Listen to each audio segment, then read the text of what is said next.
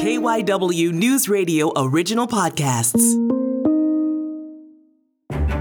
I'm Carol McKenzie, and this is part two of our three part series on KYW News Radio In Depth The Long Haul Learning to Live in a Lasting Pandemic. It's presented by Independence Blue Cross. This time I called Dr. Yesenia Marroquin, a clinical psychologist at Children's Hospital of Philadelphia, because I wanted to talk about what kids are going through right now. This pandemic has been hard for everyone.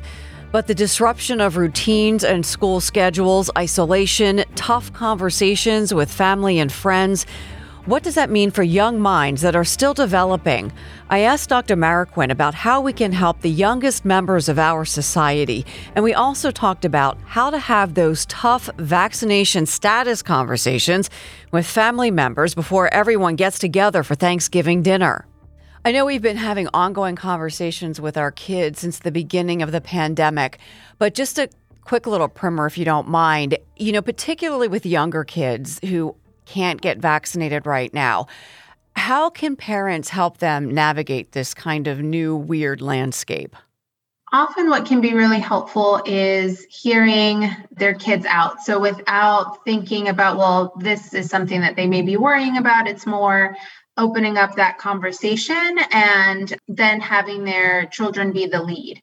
And so if their children report yeah i'm like like this is something that like makes me a little bit nervous it's like all right so let's get some information around that. Uh, if parents are starting to notice that at bedtime, there's a lot of worry. It used to take 15 minutes to get them to bed. Now it's taking 45 minutes to an hour, and they just seem on edge often. Uh, then I would encourage parents to instill something that's called worry time, which is five minutes at some point during the day where, hey, kiddo, you are free to share whatever worries are coming up for you and it's limited to five minutes. And the reasoning for that is the more we talk about worries, the more we feed into them. If you see your child struggling, at what point do you really need to get professional advice, professional help, and some counseling? So, when you're starting to notice that there's a decrease in their ability to do things uh, on their own that they used to be able to do independently, but because of fear, they would like your help or like the help of an older sibling if, if that's uh, what's coming up in the home, they're having worries that they're not able to shake off, uh, or they're starting to engage in some um, peculiar behavior. So, an example is washing their hands a certain amount of times or until it feels right, and you're noticing that that's very different from what they were doing before, then that's something where it would be important to get the guidance from either a pediatrician and or a, a behavioral health provider uh, to get an understanding of okay, at this time, um, could we benefit from some extra support? And the other part is what if you're seeing that your child is suffering, and if your family is uh, changing some of their own behaviors as a result of the child's anxious distress, then that's important to receive some guidance around that, some professional support. So, kids of all ages need and want to socialize. Um, when you're talking about older kids, kids over 12, vaccine status has now become an issue. You know, there's that natural push and pull between parents and their teens that's taking on greater significance in this pandemic, particularly now, because as a parent, you know, if your kid is vaccinated and some of their friends aren't, that's a really, really tough situation to handle. So, how do you do that? How do you talk to your kids and how do you balance your need as a parent to keep your kids safe while recognizing their desire and need to socialize, to hang out with their friends? that's uh, the key that you mentioned right is having a conversation is talking because oftentimes what can happen is that emotional reactivity is high. Emotional sensitivity is very high where it's uh, little things are starting to get me really revved up. And hey parent i see you coming for me and i and i know you've uh, been that, in my house haven't you? So so that then um, results in in a wall being put up. And so by being able to say and reflect, like, you know, when we've had these, when we've tried to have these conversations, I've noticed that I've been doing X, Y, or Z that has gotten in the way. And so, figuring out what we as parents can do to manage our own emotional intensity in that moment, and then be able to say, you know, I'm wanting to hear from you. Like, what is coming up for you? And what way is this difficult? In one way is uh, the relationship with this friend who is unvaccinated, the pros and cons of continuing with that friendship, and or like what are some of the boundaries that are important to you? Like what are some of your your values also that may be influencing your decision making and if it's well i really want to spend time with them it's like i hear you out. Like it's you know it's a really like being an adolescent is difficult. Being an adolescent in these moments is exceptionally hard. And so being able to recognize that challenge and at the same time be able to say i hear you out and these are my concerns as your parent. Let's figure out some kind of middle path that we're both that we both feel okay with. And it's not necessarily going to be 50-50 and there may be some opportunities where there's some flexibility depending on different situations. And really it's more we're having a conversation about this and figuring out how can both of us get what we're hoping for. So you i as a parent like ensuring your physical safety and you as the teen as my kid being able to have friendships that are important to you while still recognizing the importance of maintaining these these boundaries that are important and that are helpful. It's really hard too because sometimes that conversation you know, you end up having to deal with, let's say, another child's parent. And, you know, you're trying to say, okay, I respect their position, but this is my position. And I'm mm-hmm. not really, this is, you know, I'm, I'm going to stand strong on this because I want to keep you safe. Eh, then that, that though can sometimes become uncomfortable when you're dealing with other parents who don't agree with you and and navigating that is is can be really t- like sticky. Yes, it can be very exhausting. Yes. Uh, and then it is speaking with uh, whether it's your teen or your younger child of we try to talk with uh, so and so's parents, and this is what we're coming up with as your parents. If it's a two parent household, and if it's a single parent household, like this is what I'm deciding as your parent. Let's figure out how you can still get what you're hoping for, which is some sort of relationship with this other kiddo in a way that upholds what's important to us as a family.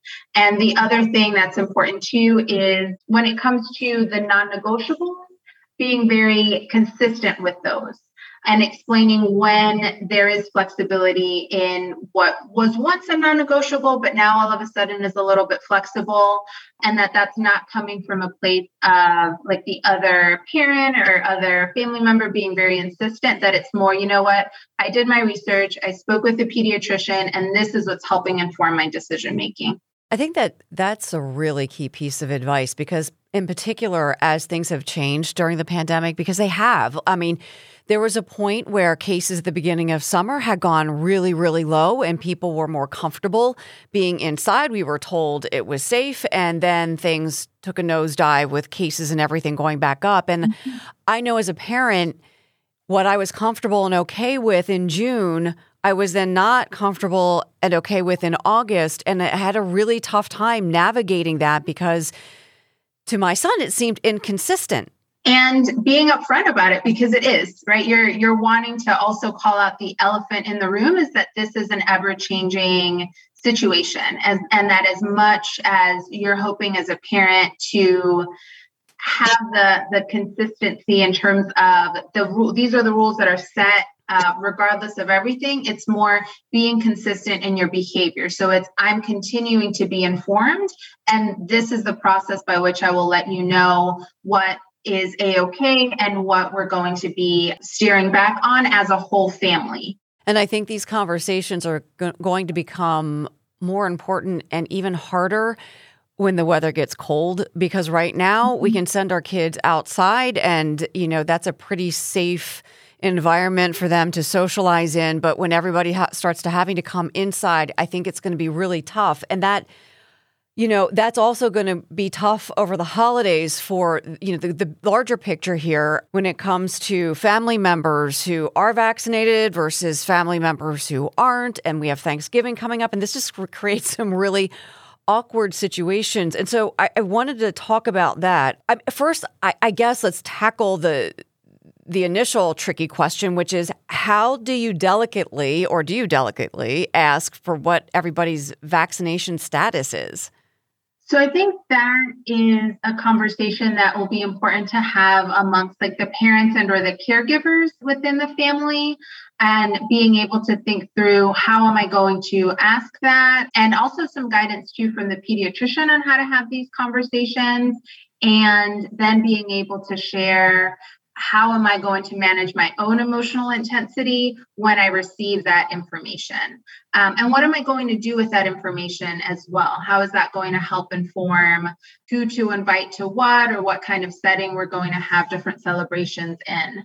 And I think the the other important to, part to keep in mind is that we're as as difficult as it is the role that we signed up for in having our kids is being models for them. And so, as much as there is an urge to say some unkind things in those specific moments when emotions get very high, if what we're wanting to teach is managing our emotions so that we can remain effective, then it's going to be important to be that that model for our kids because then the your eight year the eight year old child will then see that and figure out how they're going to do that with some of their own friendships. The same thing with the team that you have in your life.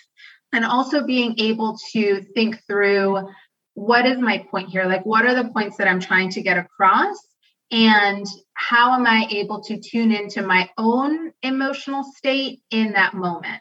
And if you're starting to notice that my heart is beating really fast I'm starting to get really hot. I'm having these urges to start to personalize the conversation where it's more about you as a person as opposed to you and your your choice. Then that's when it's okay, you know what, right now we're not really able to have a conversation and I'm going to go ahead and walk away. Because when we're emotionally overloaded, our brains just shut down. And so we're not able to problem solve, we're not able to get creative, and we're wanting to seek experiences that rev up our emotional intensity. And then at that point there that comes at a high cost to the relationship with with family members. I mean, I think it's uncomfortable anyway to tell Uncle mm-hmm. Bob, unvaccinated Uncle Bob, that he's not welcome to come to Thanksgiving dinner because you don't feel it's safe. And, you know, doing that without causing long term damage to the relationship, I think can be as you mentioned, just super, super difficult. Uh, particularly because even if you're calm, the other the person on the receiving end may very well not be. Yeah, and and it goes back to remembering the only person's behavior that I'm able to control in this moment is my own. Sticking with the facts is important not engaging in shaming behavior, which can be very tempting in these conversations um, on, e- on either end, uh, is not going to be helpful because that's not an effective form of changing behavior as much as we want it to be. Really, what that does is help release some of our own emotional intensity in that moment. But again, it's coming at a cost of the long term like the relationship that you have with this other person and the respect that you're communicating. That's where it is important to think through what are the points that i'm trying to get across? How can i be a broken record? Oh in this conversation we're going into these other tangents. I cannot go there. I'm trying to say this is my piece and also remembering that you're not asking for permission. Um, you've been very thoughtful in the decision making that you've made and you are communicating this in the same way that you would any other person um, who's being invited to uh, to this gathering. What if you're on the receiving end of being disinvited? What if you're the unvaccinated one? How can you appropriately respond to this without escalating things? So I think that it's a similar approach where it's this is not this is about my choice. This is is not about me as a person. This is not about my family member. This is about their decision making. And as much as i may not have the same viewpoint it's recognizing that everyone is doing the best that they that they can um, and they're being as informed as possible. And on the other side it is how can that individual who's being disinvited receive information that is um, like and guidance from their own primary care provider on what the facts are regarding vaccinations. And that that leads me into the next question and you touched on this a little bit. And that is people who are really dug in, people who just I mean there are people there are, there are many reasons people aren't getting vaccinated right now, but there is a core part of the population who are just dug in. Is there any way to talk to them about this and to try to sway them or is are they just is it a lost cause basically? So I think that there's the importance is being informed, right? And getting facts from your doctor, which is like that's what they're there for. They're there to help inform. When we go into, and you can also um, share like this is why I was vaccinated, or being able to share why this is important to you, and also recognize that you're sharing your perspective. You're not going in with the goal of changing a behavior or changing a perspective because then the other person will sense that. And then it's like okay i'm i'm my my wall is up again right? Like i'm going to start to get emotionally activated and i'm not going to really listen. And so that's something to keep in mind too how do you even start that conversation? I mean how do you even approach somebody like that? So it would be uh, being able to share, you know, like I know that the holidays are coming up, and this is um, an important part too, is with these conversations to have them earlier on instead of the day before Thanksgiving or the day before these major holidays. I just wanted to share with you that these are, this is what our family is going to be doing, and that this is why this is important to me. And again, I, I, recognize that it is up to you. I encourage you to really go out and receive information from your doctor if you're having any questions about it. And you know, just know that like I love and I care for you. And and having it be from that as opposed to you should do this, you need to do that. How could you not do that? Because then that leads to shame. And shame is really it stops it doesn't really move behavior forward in any way.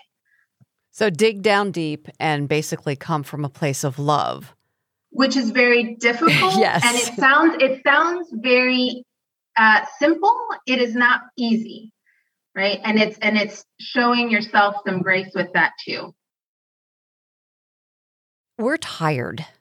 I mean, I think this plays into it too. We are tired. We have pandemic fatigue. A lot of us, as you mentioned, like a lot of us are frankly angry you know, many of us thought we'd be through the worst of it by now. And here we are, you know, going into yet another holiday season, having to have these difficult conversations, having to be careful about who we're hanging out with, who we're eating dinner with. And, uh, you know, first of all, I think this is a pretty normal response, right? This is a in kind of recognizing that we are all going through all of this, yes, it makes a lot of sense that for a good amount of us, it is a very difficult time because there was this there's different expectations and then those expectations were not met. Uh, and one of the suggestions in managing all of that again as difficult as it is is accepting with your whole being that in this moment this is the reality of what is. These are some of this is the second year that we're having these conversations. I recognize that these are the current COVID rates in my state and my county.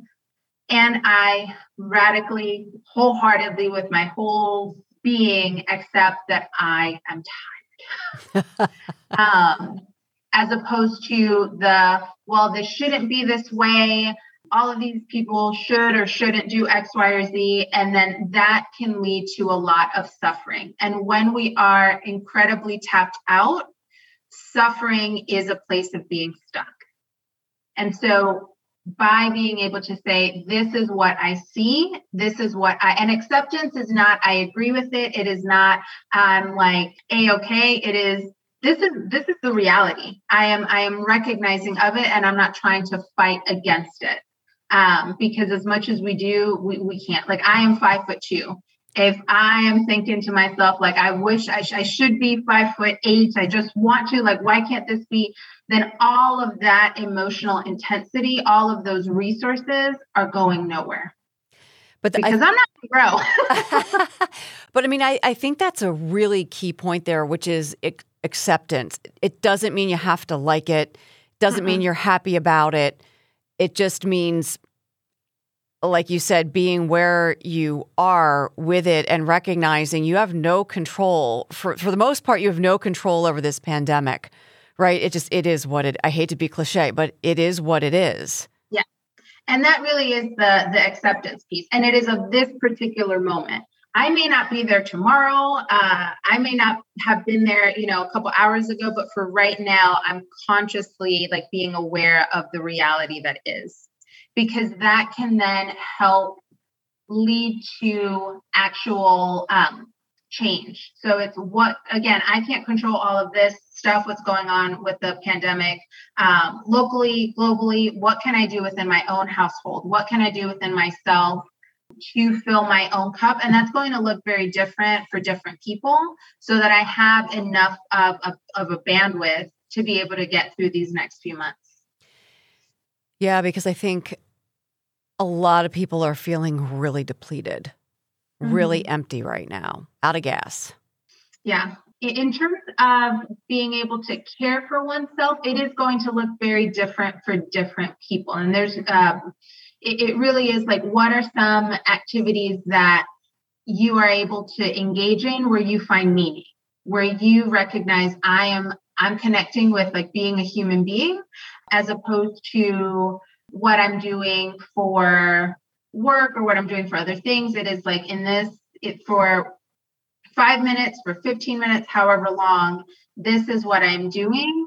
And in this moment, I'm trying to find some peace. So I want to end with, I guess, maybe looking at is there if there is a silver lining here. And you know, the one thing that I think of is when we are in really difficult, really challenging situations, that it also is an opportunity for growth and for change, um, personal growth. And so, uh, you know, I'm wondering, like, I think collectively, but as well as personally, you know, what can we see as kind of the upside? What can we gain from basically surviving this pandemic and making it through? And how can we come out on the other side as better people? That might be uh, too too, you know, positive and and rainbows and skittles and all that, but you know, I really am wondering how we come out. How can we come out on the other side maybe being better people?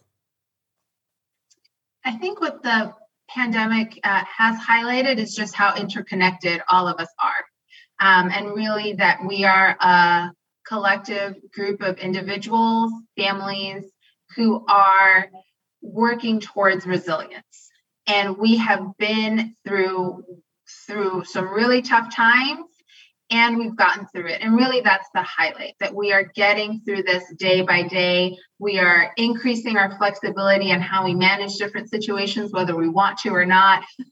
uh, and that we are figuring out how to make different how to make connections meaningful um, where it isn't solely by being there with uh, like having thanksgiving dinner like the, how can we continue that and remember that again we are a part of our own familial unit and we are a part of um, of our state, of our country, um, and of the world. And it, it, may seem like, oh, that's you know not such a big thing, and it is, right? Because this did highlight that that many of us have gone through this difficult time, and there are different factors that have made it exceptionally more difficult than others, and that we are still here, and that's the important part too. Dr. Marroquin, thank you so much for joining us. Really appreciate it. Well, thank you for your time and I appreciate the opportunity. This is The Long Haul Learning to Live in a Lasting Pandemic. It's a KYW News Radio in depth special presented by Independence Blue Cross. I'm Carol McKenzie. In part three of this series, we'll talk with Dr. Brian McDonough about some experimental treatments that doctors hope could prevent the worst outcomes and what it means when a pandemic becomes endemic. You can listen now on the KYW News Radio In Depth podcast on the Audacy app or wherever you get your podcasts.